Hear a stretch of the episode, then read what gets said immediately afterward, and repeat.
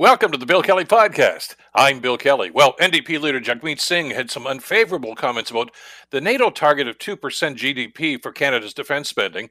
Mr. Singh joins us to qualify those statements. Uh, by the way, Ontario has finally signed on to the federal $10 a day childcare deal, final province to do so. What took so long? Well, we'll discuss that too. And uh, Dr. Lori Turnbull joins us for a look at that and everything else that's going on this week in politics. All coming up on the Bill Kelly Podcast, and it starts now. Today on The Bill Kelly Show on 900 CHML. First of all, I want to talk about a number of different things that are happening in Ottawa these days. Uh, none the least of which, of course, is the uh, the child care program. Uh, but just as important, really, is the uh, the deal between the uh, federal NDP and the federal Liberals uh, to carry on governing for the next couple of years.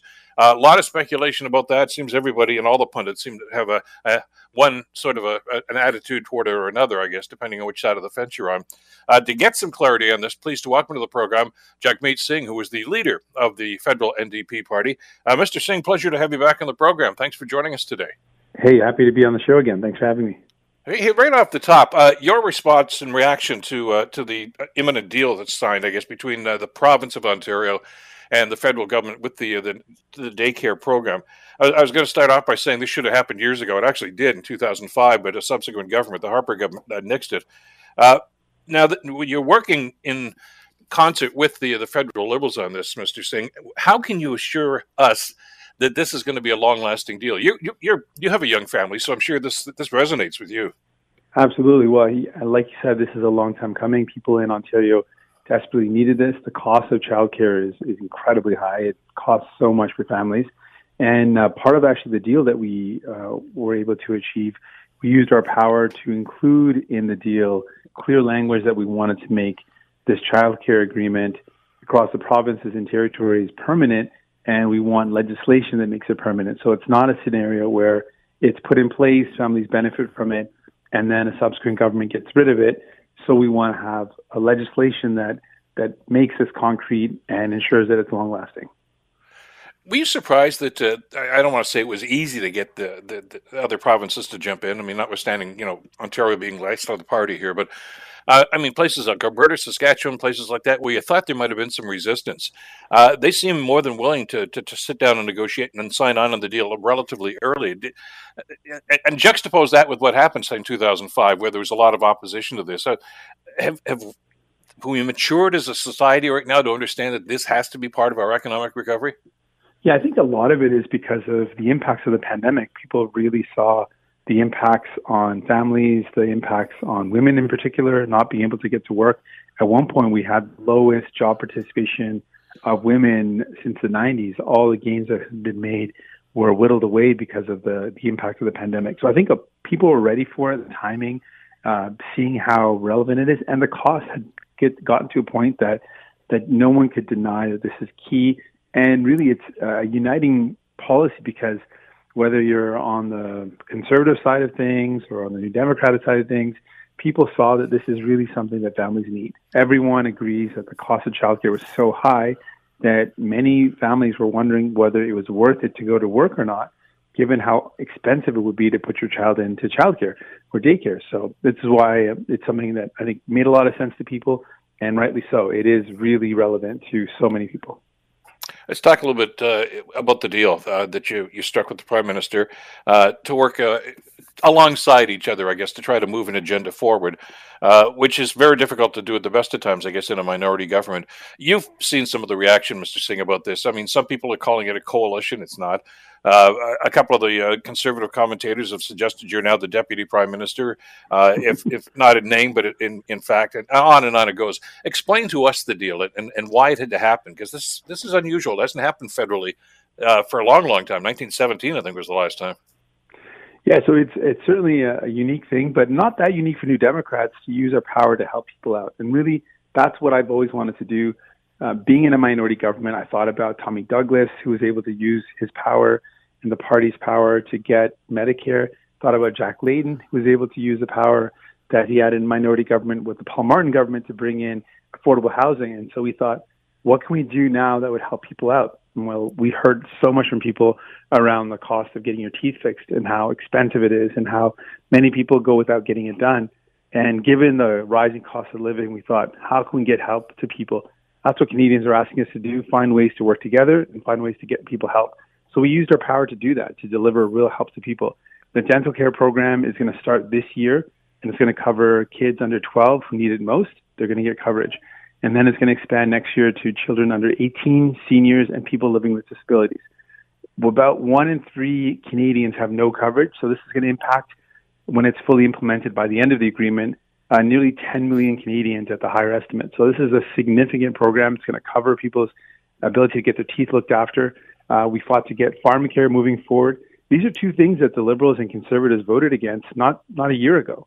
A year ago, when we brought forward a motion to bring forward dental care and pharmacare, both separately, were voted against by Liberals and Conservatives. And now, a year later, we're getting it passed in uh, we're going to have it passed in this agreement. So really, it's about getting people help, and then we also uh, in, in, the agreement included action on helping people find a home that's in their budget, more action on fighting the climate crisis, and and real supports for people in in their lives, including the agreement to make childcare into legislation that's permanent. So lots of real wins for people, and people want stability. Given this has been a tough two years, a pandemic, a global a global pandemic, a rising cost of living, and a war that makes all of us feel less safe, people really needed some stability and uh, and something to give them confidence that they're getting the help they need, and that's what we delivered. Uh, Rosemary Barton talking about this on our program yesterday, of course, on CBC, uh, suggesting that this probably could work as long as you avoid catching each other off guard. Uh, how much communication is necessary here between yourself and the prime minister going forward uh, to make sure that you don't catch each other off guard?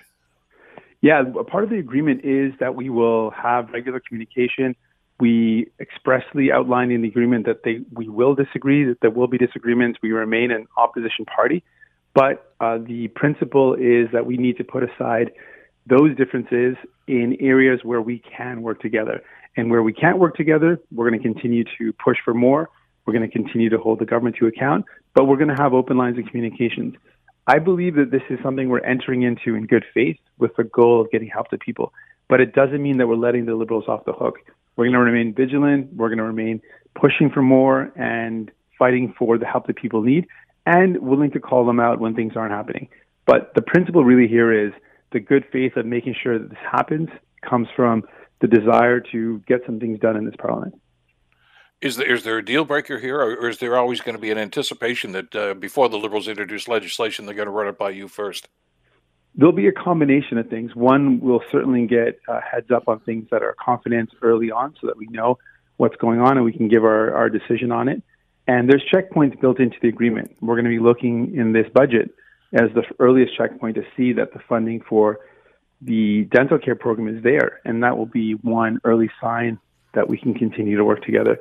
So baked into this agreement are clear checkpoints that we need to see reached, clear steps that need to be taken. And as long as they're being taken, as long as we're moving forward on the things that we've agreed on, things that we've used our power to achieve, then we'll continue to be able to work together. Uh, well, there's one bump in the road already, one week into this deal. Uh, let's talk about defense spending. Uh, I've seen a couple of different headlines, depending on which publication uh, you read, and I read a number of them yesterday. One suggesting that you're against uh, in the increase in defense spending. I don't think that's particularly the case, but you're not comfortable with the 2% goal. Explain what, uh, what your view is on this. Yeah, you actually framed it really fairly. We, we understand a couple of things. One is that for a long time we've noted, and we've got members of parliament in my team that uh, represent uh, army bases, that represent uh, communities where there is a significant number of Canadian armed forces.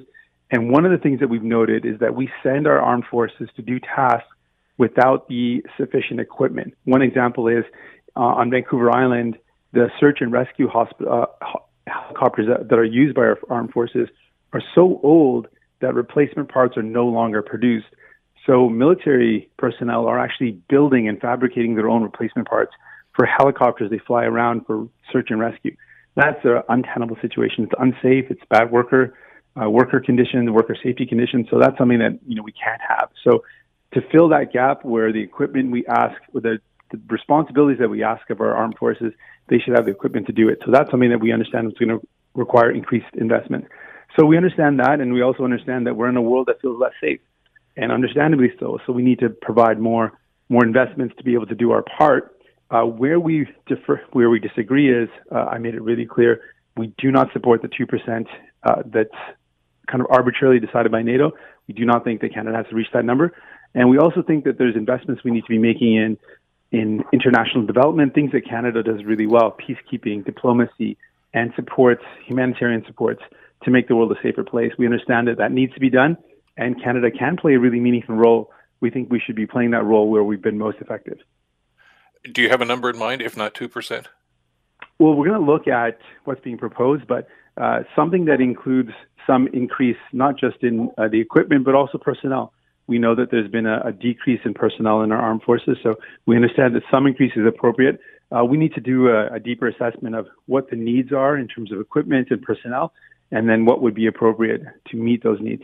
Um, so there would be some increase that we support, but uh, we, we do not believe in the 2%, and we know that the increases should not in any way cut into investments in people's health and healthcare system and the programs that we've pushed for. Would you be supportive of a, uh, a, a staggered increase, uh, uh you know, percentages uh, each year? I mean, I, I, don't think anybody, even Peter MacKay, a former defense minister, of course, in the Harper government, said you can't go from 1.39 to 2. It's just logistically impossible. Uh, but but would you be supportive of doing this in stages? some increase, I think, is appropriate given given the gaps, particularly in personnel and equipment. Particularly when we say we're going to send our forces in to do something and they don't have the equipment to do it, I think there's no doubt that we need to make investments there. So, yeah, we're, we're uh, open to looking at what those uh, proposals are around increases, uh, and we think that staggering it makes some sense in terms of not doing it all at once. Uh, but really, our focus is what can we do to be the most effective possible on the world stage to keep the world safer and, and to do our part to contribute towards that? And how do we equip our armed forces to do the work that we ask them to do? Jagmeet Singh, uh, as always, uh, Mr. Singh, a pleasure having you on the program. I know it's a busy day for you. Thanks for taking a few minutes with us this morning. My pleasure. And you might have heard uh, my daughter in the background. In a lot of ways, this agreement was struck because of her birth. It kind of triggered one of the phone calls. So uh, the Anhad accord is something we uh, informally say amongst ourselves, but uh, she might you might have heard her in the background there. But that's an okay. honor to be well, on the show. Thank you. It's great. Well, that's what working from home's all about, isn't it? Uh, thanks again, Mr. Singh, and uh, good luck with the deal going forward. Uh, Jagmeet Singh, of course, the leader of the federal NDP party. You're listening to the Bill Kelly Show podcast on 900 CHML. I want to talk about what's going on in federal politics, and uh, always pleased to welcome back for our weekly uh, discussion about politics, uh, Dr. Lori Turnbull. Uh, Dr. Turnbull, of course, is the director of the School of Public Administration with Dalhousie University. Uh, Lori, pleasure to have you back on the program. I hope you're doing well these days. Hi, Bill. I am doing well. Thanks so much for having me. Good. Let's pop first of all into the daycare program. Uh, I don't know what the holdup was. I mean, the information we're hearing uh, is this is essentially the same deal that's been on the table for the last four or five months. Uh, I'm wondering, it's the cynic in me, maybe, Lori, to think the fact that there's an election coming up in the first week of June might have been a, a catalyst to get this thing done. Oh, I think so for sure, and I think for both for both parties involved, right? Like, I think, I mean, obviously, Ontario being the most populous province, this deal, um, you know, most of not most of, but a big chunk of the money is going to end up in Ontario a big chunk of the people affected live in Ontario. So in some ways, like even though the prime minister had all the other provinces sign on, you can't really call it a national program, you know, without without Ontario. Mm-hmm. And so I think for Doug Ford, I mean, he didn't want to go to the polls with this thing still on the table, but he also wanted to be able to show that he didn't necessarily accept what was first on offer that he was able to back and forth a bit with the prime minister so that he was able to to get something that's really in Ontario's interests and that meets its particular needs.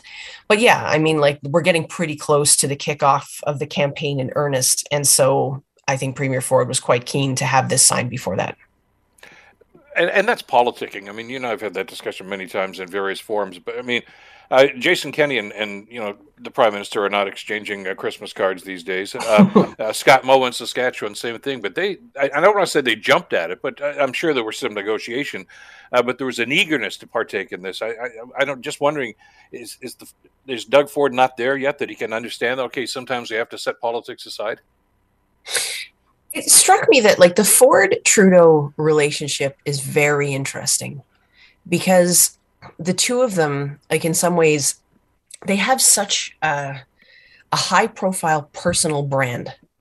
right? Like they're obviously partisan, you know, and Doug Ford is Sure. is is a conservative and Justin Trudeau is a liberal, but at the same time, they both really bring their own personal style, brand, you know, whatever you want to call it, to the political arena. And so this is a very that that's they bring that to the relationship with one another. And Doug Ford during COVID in the first part of it was, you know, Chrystia Freeland's best friend. Like he was a Yeah. big, you know, big friend to the federal government, got along great with him. And that seemed to be good for his own popularity at the time. And so I don't necessarily think that it's in Doug Ford's interest to be too aggressive when it comes to the Trudeau Liberals at this point for his own political chances. He's possibly looking at a scenario that's really tricky for him, right? Where he comes back with a minority and the other two parties say, We're not, no one's going to support you. You don't have a partner, you're done. And so he's got to get that majority. And so I think for him, he's you know there's always an incentive for a provi- provincial premier to look like they're holding the federal government to account. They're you know they're they're arguing for their province. They're getting the best deal for their province. But I- i think for him there's also value in showing that he can work with the federal government and get things done that way. And it will actually be better for ontario. Has he come to the point right now where he understands that a lot of the things that he wants to get done and a lot of things he's going to promise in this uh, campaign, uh, he can't do without the cooperation of the federal government. I mean, we're talking about, uh, for instance, the resources up in northern Ontario. That's that's that's not a one man job. I mean, there's going to have to be a cooperative effort for that. Uh, certainly, the daycare program. It, it just seemed his first couple of months in office, maybe even his first year in office, it was just well, I'm a I'm a conservative, he's a liberal, so I got to attack him. And he did that about the the, the carbon tax and a number of different things. Took him to court twice on that and lost both times. But is is he is he more understanding right now that okay, you know, you you've got to have some sense of cooperation collaboration? I mean, it's it's it's just the way things are, right? Like, I mean, the types of things that provincial premiers want to get progress on, absolutely, they can't do it without federal funding. Whether it's healthcare, whether it's childcare, you know, fill in the blank.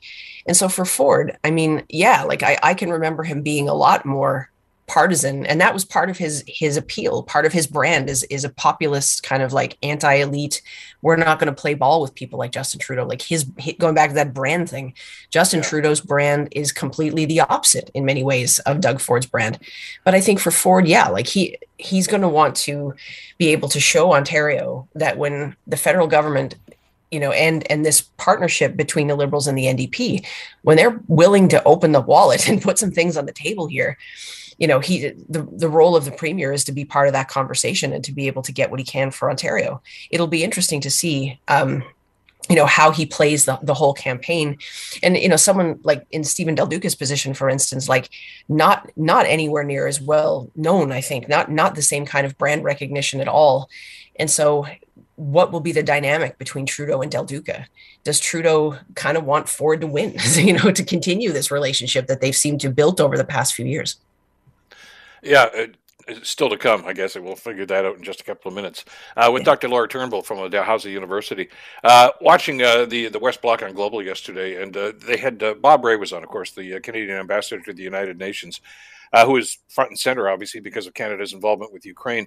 But he made an interesting point. He says Canada has to confront, and Canadians more spe- specifically, have to confront the very high cost of conflict with Russia. In other words, you, you want us to help Ukraine, and, and that's the right thing to do. Uh, but if that's the case, you know, the, the inference here seemed to be stop complaining about gasoline prices and other things because, he, as he mentioned, and I guess, guess maybe reminded us, uh, the cost of conflict is, is very high, and we're as consumers going to have to pay it. That's it. And we're already seeing that. And so, yeah, I mean, I think part of what he's trying to do in representing Canada in the world and representing the world back to us too is to say, like, you know, we, we can be supportive of Ukraine. We can talk about how vicious this attack is, and we can, you know, think about how we want to be there with Ukraine to make make this better and to try, you know try to contain this threat and fortify Ukraine against Russia. But yeah like if if this escalates if this goes on we're all going to pay. We're we're paying you know and and that's part of the responsibility we have. And it's kind of like you know makes me think of zelensky's words too right? Like he appreciates our support but we need more right? And so that's and and the more can be all kinds of things but one of it one of the things is going to mean a willingness to to you know kind of pay part of that cost. And yes there's there is absolutely a cost in many different ways Well, it kind of reminded me as I was listening to him uh, of the stories we heard from our parents or grandparents, whatever the case might be, about having living through a world war as they did in, yeah. in you know the early 1940s, and and you know we've learned, I guess, historically about you know what was happening over there, uh, you know, in, in Europe uh, where the battles were happening, but Canadians back home here had to pay a price too. Uh, you know, their food was rationed, gasoline was rationed, all sorts of things. I don't think we're going to get to that point, uh, but I guess if, to a point, it depends on how long the conflict goes on, doesn't it? Exactly. And we're seeing how integrated the world is, right? Like we tend to think about, you know, especially over the past, you know, couple of years with the focus on buy America and the way that our trade relationship with the US has been affected by the by strategies like that and even with the turnover between, you know, from Trump to Biden, we still see protectionism we still see a focus on the american economy and how they can protect themselves. And we end up you know having to respond to that and figure out are we still able to protect a space for ourselves and our relationship with the us to keep that integrated supply chain going?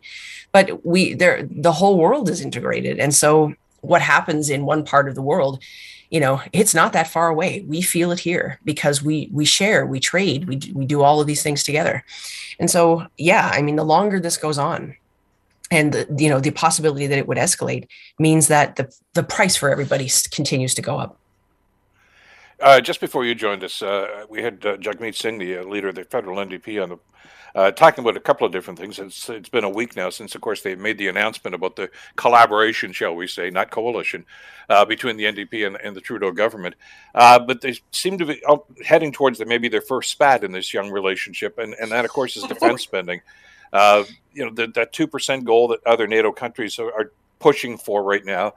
Uh, Mr. Singh told us again this morning that he's not comfortable with that, but he's not against uh, uh, any kind of uh, increase in spending for the defense. Uh, is there is there some wiggle room there for a compromise? I think so. I mean, in some ways, I think this is probably um, the NDP wanting to continue to assert themselves as an independent party, which makes political sense, I think, right? Like just because they've signed this coal- this confidence and supply agreement, as you say, it's not a coalition and it's not a collapse of the two parties into each other. So Jagmeet Singh is going to want to continue to say to his base and to Canadians who he wants to continue to attract more votes, look, you know, we're not on side necessarily with everything the liberals want to do. And so defense spending being an example. I mean, when he says that the 2% is arbitrary, well, you know, it's not arbitrary. It's what NATO partners have agreed to. There's a reason for it. But, you know, it's it's still not necessarily, you know, just not necessarily what's best for Canada at this moment. And if all of the NATO NATO partners got up to the 2%, and we have quite a ways to go, you know, to get to the 2%, that doesn't mean that the world would be any more peaceful or any more safe. And so there's lots of questions. But yeah, I mean, like he I think he's probably politically smart to continue to show that there's space between him and the liberals, particularly on something like defense spending. And it's something that the liberals could pursue in the budget. And, you know, there's a space there for Jagmeet Singh to say, yeah, yeah, you know, we're still going to support the budget. That's what the confidence and supply agreement is for. But we, we're not excited about the defense part, but oh, is we're, we're voting for a whole package here, not not a line item kind of thing yeah, and then we had situations like that in the past, of course, when it came to things like COVID spending, et cetera, where the NDP were not crazy about it, but you're right. They just figured, okay, for the greater good, I guess that. Yeah. I, I, a week into this, though, Lori, are, are, you comfortable that this is going to last as long as they suggest, maybe for another three years at least, maybe even longer? Uh, we don't know, of course, but I mean, it just seems I, the phrase that that I heard over the weekend was the same one that, uh, that Premier Horgan used in BC when they, they did set a coalition, of course, with the Green Party and, and his NDP party. Uh, no surprises. That's basically it. Uh, can you do that in government? So, like, I think it's it's too early to tell right now whether this is a strategic arrangement that works in the short term for reasons that are beneficial to the two parties, or whether this is a sign of a more enduring shift in how the political parties want to want to work with parliament and want to govern in a minority government situation. So, you know, it's possible that Jagmeet Singh and Justin Trudeau have found enough to work together on and they've they see enough strategic mutual advantage in signing on to an agreement like this. It gives them the space to hold on for the three years. It gives them the you know if that's what they want to do and it keeps the tories you know kind of at bay for three years it keeps it you know sends the message that look you can choose whoever you want to be their leader. They're not going to be prime minister anytime soon. And it kind of frustrates the conservatives for obvious reasons but it's also possibly you know like if if this were to continue and if we build any kind of normalization around the concept of a confidence and supply agreement what it what it suggests is that minority governments can last a long time. They don't have to expire in two years even though that's usually the way we do it. This agreement is saying no we can we can meet, you know kind of map out what we're going to do for a three year period a four year period and just do it. And if that's the case it could and people and people buy that it could give the liberal government a lot of protection over the next few years. So I don't know what's going to happen in an election in 2025 if we wait that long. But if the conservatives were to get a minority, or you know, a, a plurality of seats but not a majority, you can imagine you know the liberals and the NDP saying, "Well, you know, we've got a confidence and supply agreement, so we're going to renew that and that's it, right? Like we're going to keep going." Mm-hmm. And so it's if if if it catches on, it it could potentially be quite a significant shift in how parliament works in Canada a week into this deal, though, what are you hearing uh, on the street? uh, because I'm hearing some rumors mm-hmm. uh, from some folks up in Ottawa that, that uh, some of the most vocal opponents, well, maybe not so vocal, are, are, liberal backbenchers who said we weren't consulted on this. We don't like this at all. I mean, they're not going public about this. I don't, you know, they don't want to ruin their political careers, I suppose. But is there insurrection in the ranks here within the Liberals? It has always struck me that this particular prime minister like he's been surprised a few times over his career by caucus frustration over decisions that have been made at the leadership level without proper consultation. And sometimes some of the leaks that we've come out of of the caucus it strikes me that this is you know this is the result of caucus not being consulted enough not being brought on side and then they get irritated and they let something blow because it doesn't feel good to be in that sort of situation where the leadership is making decisions and you're sort of expected to come on board. Erin O'Toole tried that and it didn't work out too well. Yeah. But sometimes, like when you're the prime minister and you're delivering a win, you know, it's it's easier for you to get away with making decisions and expecting caucus to just come on board with you because you're the prime minister, right? And you're delivering something for them. It's harder to do it when you're in opposition and you're not winning. But it, it's a risk. It's a risky strategy. And because over time, like let's see how the vote goes the next time, right? Because if we get to 2025 and all of the you know th- this this confidence and supply agreement has kept stability for that time and we've got dental care and pharma care and all these things we didn't have before and then you know the liberals come back with fewer seats you know if it turns out that this is strategically more advantageous to the ndp somehow and i don't really anticipate that but let's say if it was you might have a lot of really irritated liberals at that point and say, you know, we gave this away. We didn't have to do this because there's no question the relationship between the liberals and the NDP was quite solid. It didn't need this. You know, they they chose to do this, but it, it wasn't necessary. 2025, and I don't want to get too far ahead of ourselves here, but uh, it just seemed that, especially after the last election last year, uh, there was a number of disgruntled backbenchers uh, uh, once again, but there was also, uh, in some circles, an anticipation that, well, you know, he's probably going to step down within the next year or so. of course, you know, the prime yeah. minister denied that, uh, and I guess he's been emboldened now because of this deal with the NDP. Uh, but is there a possibility that that he may not even lead the Liberals into, if in fact we go to 2025, that might not be Justin Trudeau? Sure, and he can't say it right? As soon as he says, Yeah, I'm thinking about taking a walk, that's it, right? Like then all of a sudden people are putting up websites and having meetings and raising money, and he's a lame duck. And so he can't go, he can't say it until he's ready to walk out the door.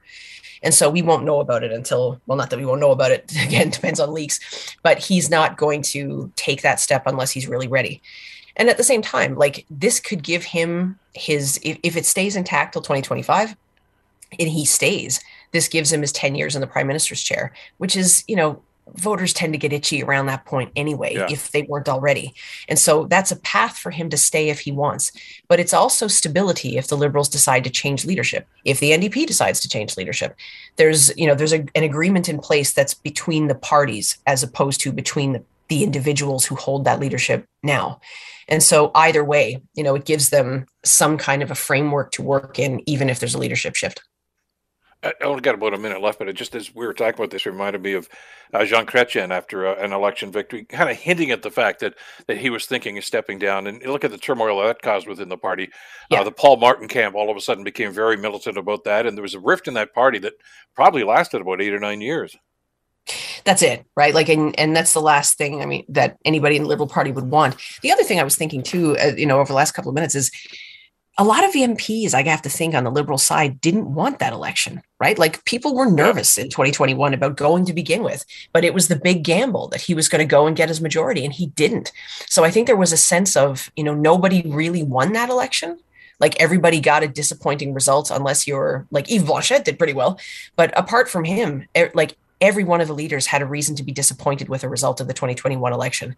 And so there that is going to only fuel any sort of caucus resentment and and you know kind of sh- restlessness that existed already and so this like agreement of confidence and supply could worsen that you know to the extent that they feel it was foisted upon them it's uh, it's going to be fascinating to watch the dynamic as they go forward on this because it's going to get uh, a lot more contentious, I guess, when we get to, well, I guess the budget next month will be the start for that. Mm-hmm. Uh, Lori, always a pleasure. Stay well, and uh, we'll talk again next week. Thanks for this today. Awesome. Thanks, Bill. Take care. Take care. Dr. Lori Turnbull, the director of the School of Public Administration at Dalhousie University. You're listening to the Bill Kelly Show podcast on 900 CHML. We know there's an election coming up first week of June here in the province of Ontario, and uh, depending on which poll you read, uh, the, things are rather tight. Some are predicting uh, Ford may get back in with a minority. Others are suggesting there could be an upset, uh, maybe another majority government. Uh, we won't know until we count the votes. But the preparation for that election is ongoing and has been for quite some time now. And a big part of that, of course, is uh, setting a tone with your uh, campaign. And we know that uh, all the major parties are doing that right now. And uh, we've got some information uh, from some sources at Queen's Park about what the conservatives, the progressive conservatives, that is, and the liberals are chiseling out right now as their game plan. And, and there's some interesting differences here. Uh, to discuss this and analyze uh, what's going to be happening going forward as they ramp up this campaign, pleased to welcome to the program Dr. Joanne McNeish, who is an associate professor of marketing at Ryerson University. Uh, professor, pleasure to have you on the program. Thanks so much for the time today.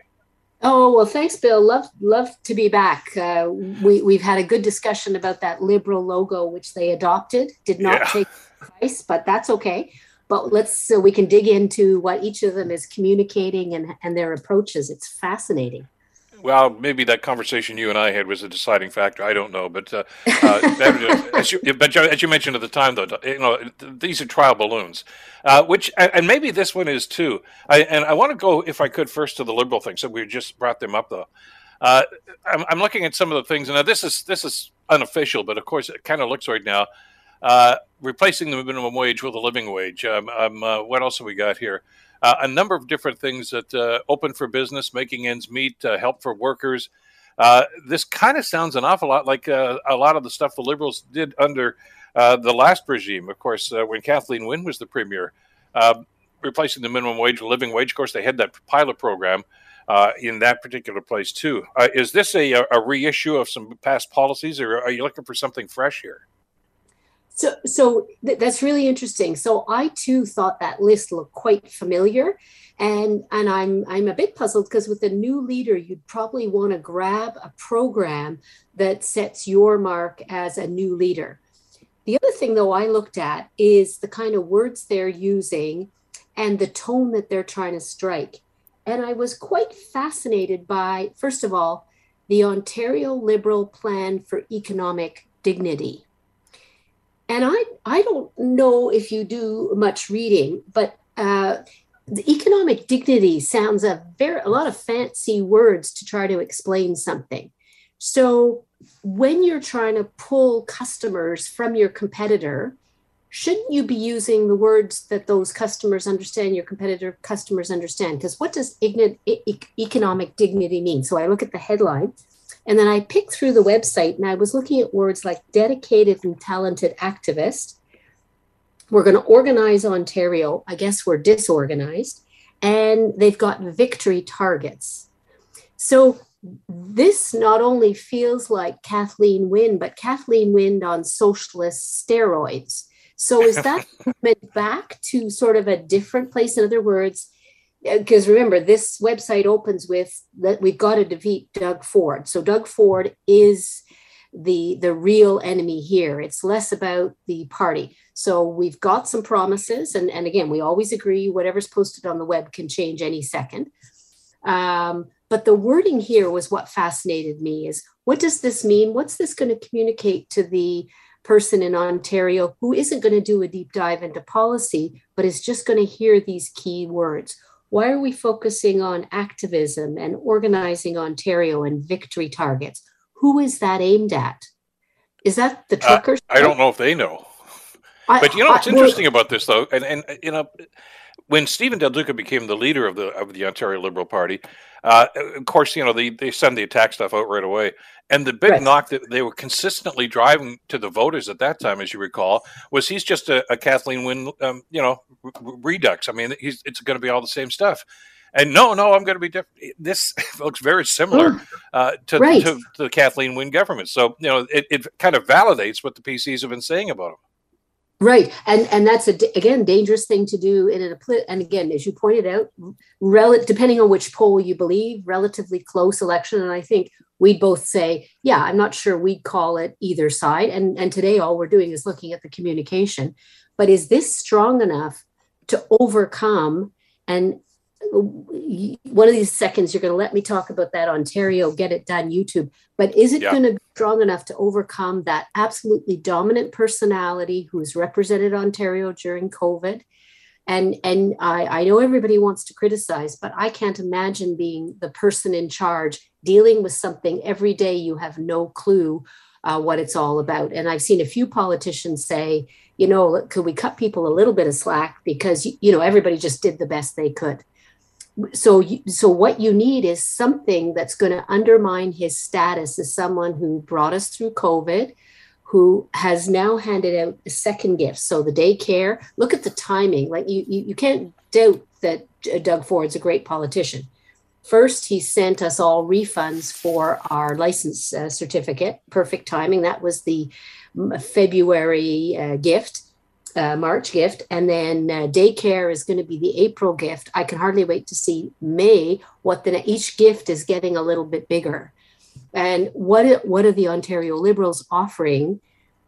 A lot of fancy words. It feels like now maybe it'll hit with their base, but it's not the base they need to be concerned about. It's the competitors, um, uh, customers, the the Ontario PCs. What's going to pull them away from Doug Ford? And I don't see it yet. But How important is it when you're developing a campaign like this to have a catchy slogan? Uh, and, and we'll get into the PC thing in a, in a couple of seconds here. Yep. Uh, it's something that people can, it, first of all, remember, and, and as you mentioned, relate to. Uh, and it, it just it seems as if they're missing the mark here. Now, you read some of the bullet points and you say, yeah, that's a good program. Okay, that, Mhm. that's interesting.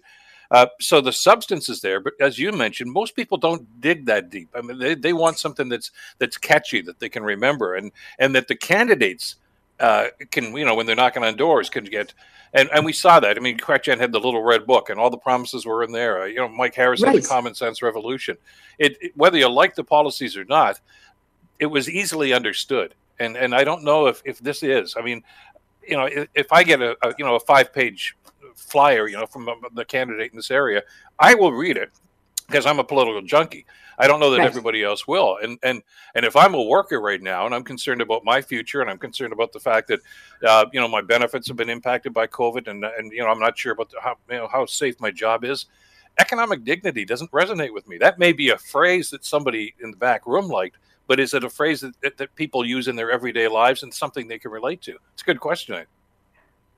Right and and and and again see you and i love digging into these things and, and looking at the policies and we fall we we love but most people are too busy and we live in a social media two second world world so in fact it's it, it's even more important today to have something that allows and, and you got it right that the candidates at the door could talk about it when they leave the flyer it's in big bold letters so branding is about connecting all the messages together under one simple idea.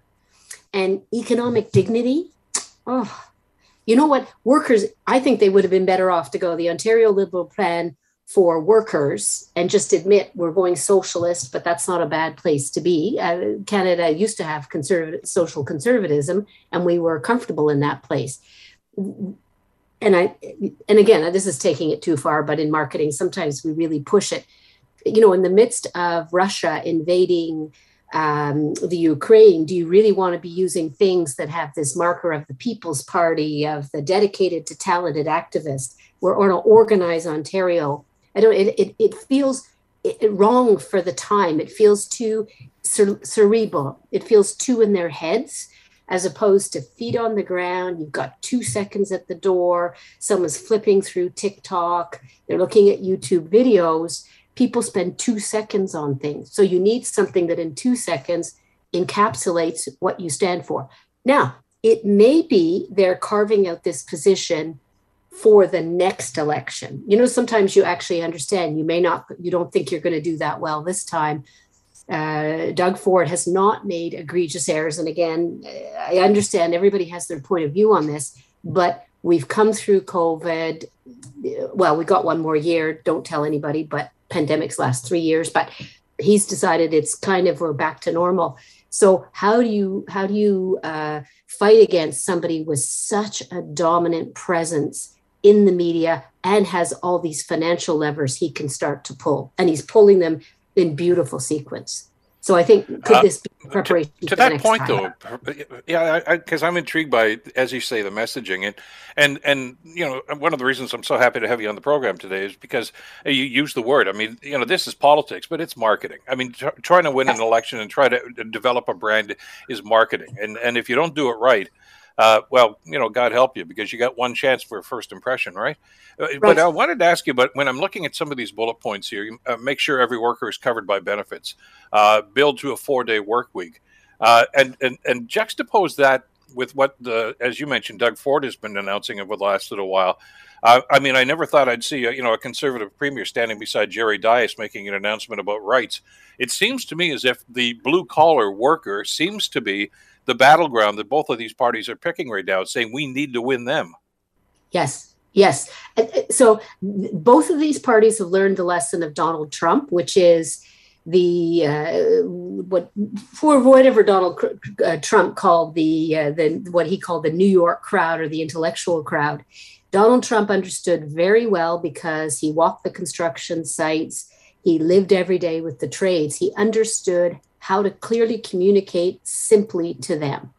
Both of these parties understand stop talking to people of privilege and start talking to people uh, who are just getting by, who have worked all the way through COVID the grocery store workers, the Tim Horton workers, the factory workers. They're the people that have actually kept the province going. And so deliver the goods to them. Because behind both of these, neither of them are talking too much about taxes right now. And that's interesting to me because normally during an election, we get sort of, we'll cut your taxes. And there is at least one benefit about um, the Liberal platform has a tax reduction.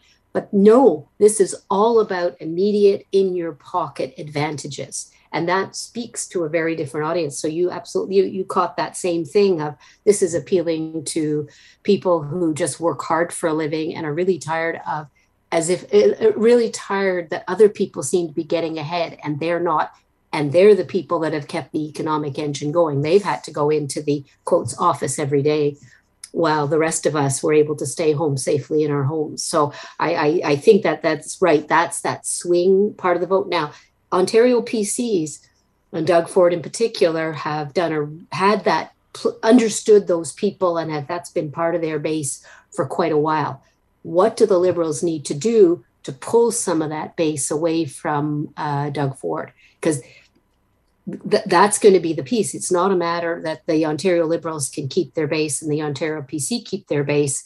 It's the Ontario PCs need to keep their base, not lose anybody, and the Ontario Liberals have to come and get them. Is this the right messaging to attract those people? I don't. I don't hear it yet. But what we learned from the truckers uh, convoy is that a that's a group of smart interesting educated people. I mean people had the words about them but if you saw the interviews from uh, some of the leaders these are people that know how to galvanize and organize. So could it be that in the background because you and i also know what are the negotiations that are going on to bring a huge group of people one way or the other? Because while our individual votes definitely count there's also the work that happens when you deliver a group of votes. And so I see uh, both parties working really hard to attract that that group of hardworking Ontarians who just want to get COVID over and get back to back to life and and and get somewhere. And if you're It's, someone, it's interesting to see how this is going to roll out too. I mean, and I agree with you. If, if, if you know the, the labor, uh, the blue collars are, are going to be the target for the liberals and the PCs, uh, the the NDP are getting. Hey, what about us? I mean, that's traditionally been their their foundation. But let me. I got a couple of minutes left here. I wanted to get into Okay. into what we've heard about the PC campaign too, Professor. Uh, get it done was, is the key phrase here. And as you mentioned, there's a YouTube video on this. Uh, that's a catchy phrase, get it done. But when you look at what uh, they're talking about in the YouTube video here, uh, very little detail about policy. It's, it's really just, you know, we, we're moving forward on this. You know, we don't want to waste time with people that don't know how to make up their minds, yada, yada, yada, that sort of thing. Uh, I, I can see it in one sense, it's very appealing. But if you're looking for substance and, well, what kind of policies are you going to enact? Uh, not a whole lot so far. Well, well, actually, if you jump into their website and you go down a few levels, you can start to find some uh, references to what the candidates are going to be talking about at the door or at candidate meetings. So there is some substance to this. But I think Doug Ford has taken a page out of Do- uh, Donald Ford's playbook. Uh, something that you can you can uh, hang your hat on, something that can be uh, a song that can be played at every rally. Uh, when they drive down my street and the candidates are there, you can have a car going by with this song playing. Because the other thing, if you look at it, get it done, Doug Ford. There's something uh, in in your ear that that sticks together. This is all about Doug Ford brought you through the words always fighting for you, just like where we started. Um, Ontario PC Party for the people. So again, a little bit of this socialist leaning, and that, and again, that is their base. Uh, but they're doing two things. They've got this catchy slogan. It's it's fun. It references Doug Ford, so they're clearly hanging their hat on the fact that Doug Ford is what's going to take them over the finish line, because it's less about the party. I, I would say it, it is is exactly what you're saying that the Ontario Liberal plan is less about the candidates and the leader, but more about the platform. Ontario PCs is it's all about the leaders. But again, the PCs are much better organized for lots of reasons. Uh, not all the Liberals for, for why they're not so organized, but uh, PCs have already got images of the candidates up on the website. You can hear a little bit about their what what they're going to stand for in their writing, but it is in these individual words that I can almost bet that these words will be repeated over and over again. The party for the people, always fighting for you, back to where we started. And interestingly, back to where we started for the PCs is nobody thought Doug Ford would win the election the first time. So it's all about getting in the trenches and fighting hard. We're not we're not assuming anything. We're going to fight hard, but also as we come out of COVID, get back to where we were before COVID. Um, so I actually think this campaign is more interesting. And that little video, it almost brought me to tears. Honestly, didn't didn't you just love it? You really felt like he was there for you. I that was at least my feeling. So I think That's the power of incumbency, isn't it? Oh, absolutely. And again, he's also doing the behaviors. He's delivering these nice little economic to individual people. He hits in a nice sequential order. Remember, he's apparently, he could have had the $10 a day daycare a long time ago. Suddenly he's doing the announcement today. I don't think that's happenstance. I think he No. dragged the negotiations so he could d- deliver these things. So I think this is all about you've seen what I can do, you can see what our leader does. And by the way, a strong leader. And in these times when things are so uncertain, strength in leaders tends to be the choice. And so for Steve, he needs to be have much more an appearance of strength. We only have to look at the Ukraine. The uh, president of Ukraine was a stand-up comedian he knows how to use the media. How did he get that job? He got the job because he presented the face of a leader by acting his way through. And during this war, in fact, that those skills are coming in good stead. So sadly, we do live more in a world of illusion and presentation and less about the substance doesn't mean we don't also want substance. The sad thing is we only ever find out about the substance after the election. yeah. You it's to it's interesting. I know we're, we're we're just about out of time, but it's Okay. you know it's fascinating, and this will probably be the foundation for our next conversation, I guess, Professor. Because Yep. a year ago, Doug Ford was actually his his popularity, individual popularity, he was trailing his own party. Uh, and yeah. and and now, but they've chosen him and said, no, you're going to be the face of it. So it's interesting uh, what a difference a year makes, I guess, in politics. But let's finish uh, that up when we have our next conversation about everything else. Always a pleasure. Thank so you, Bill. Fantastic. Looking forward to the next time. You betcha. Take care now. Dr. Joanne McNeish uh, from uh, Ryerson University talking about the platform stuff that we found out so far from the, the Liberals and the Progressive Conservatives as we head towards that June election. The Bill Kelly Show, weekdays from 9 to noon on 900 CHML. The Bill Kelly Podcast is available on Apple Podcast, Google Podcast, or wherever you get your podcasts from. You can also listen to The Bill Kelly Show weekdays from 9 till noon on 900 CHML. I'm Bill Kelly. Thanks again for listening. And don't forget to subscribe to the podcast. It's free, so you never miss an episode. And make sure that you rate and review.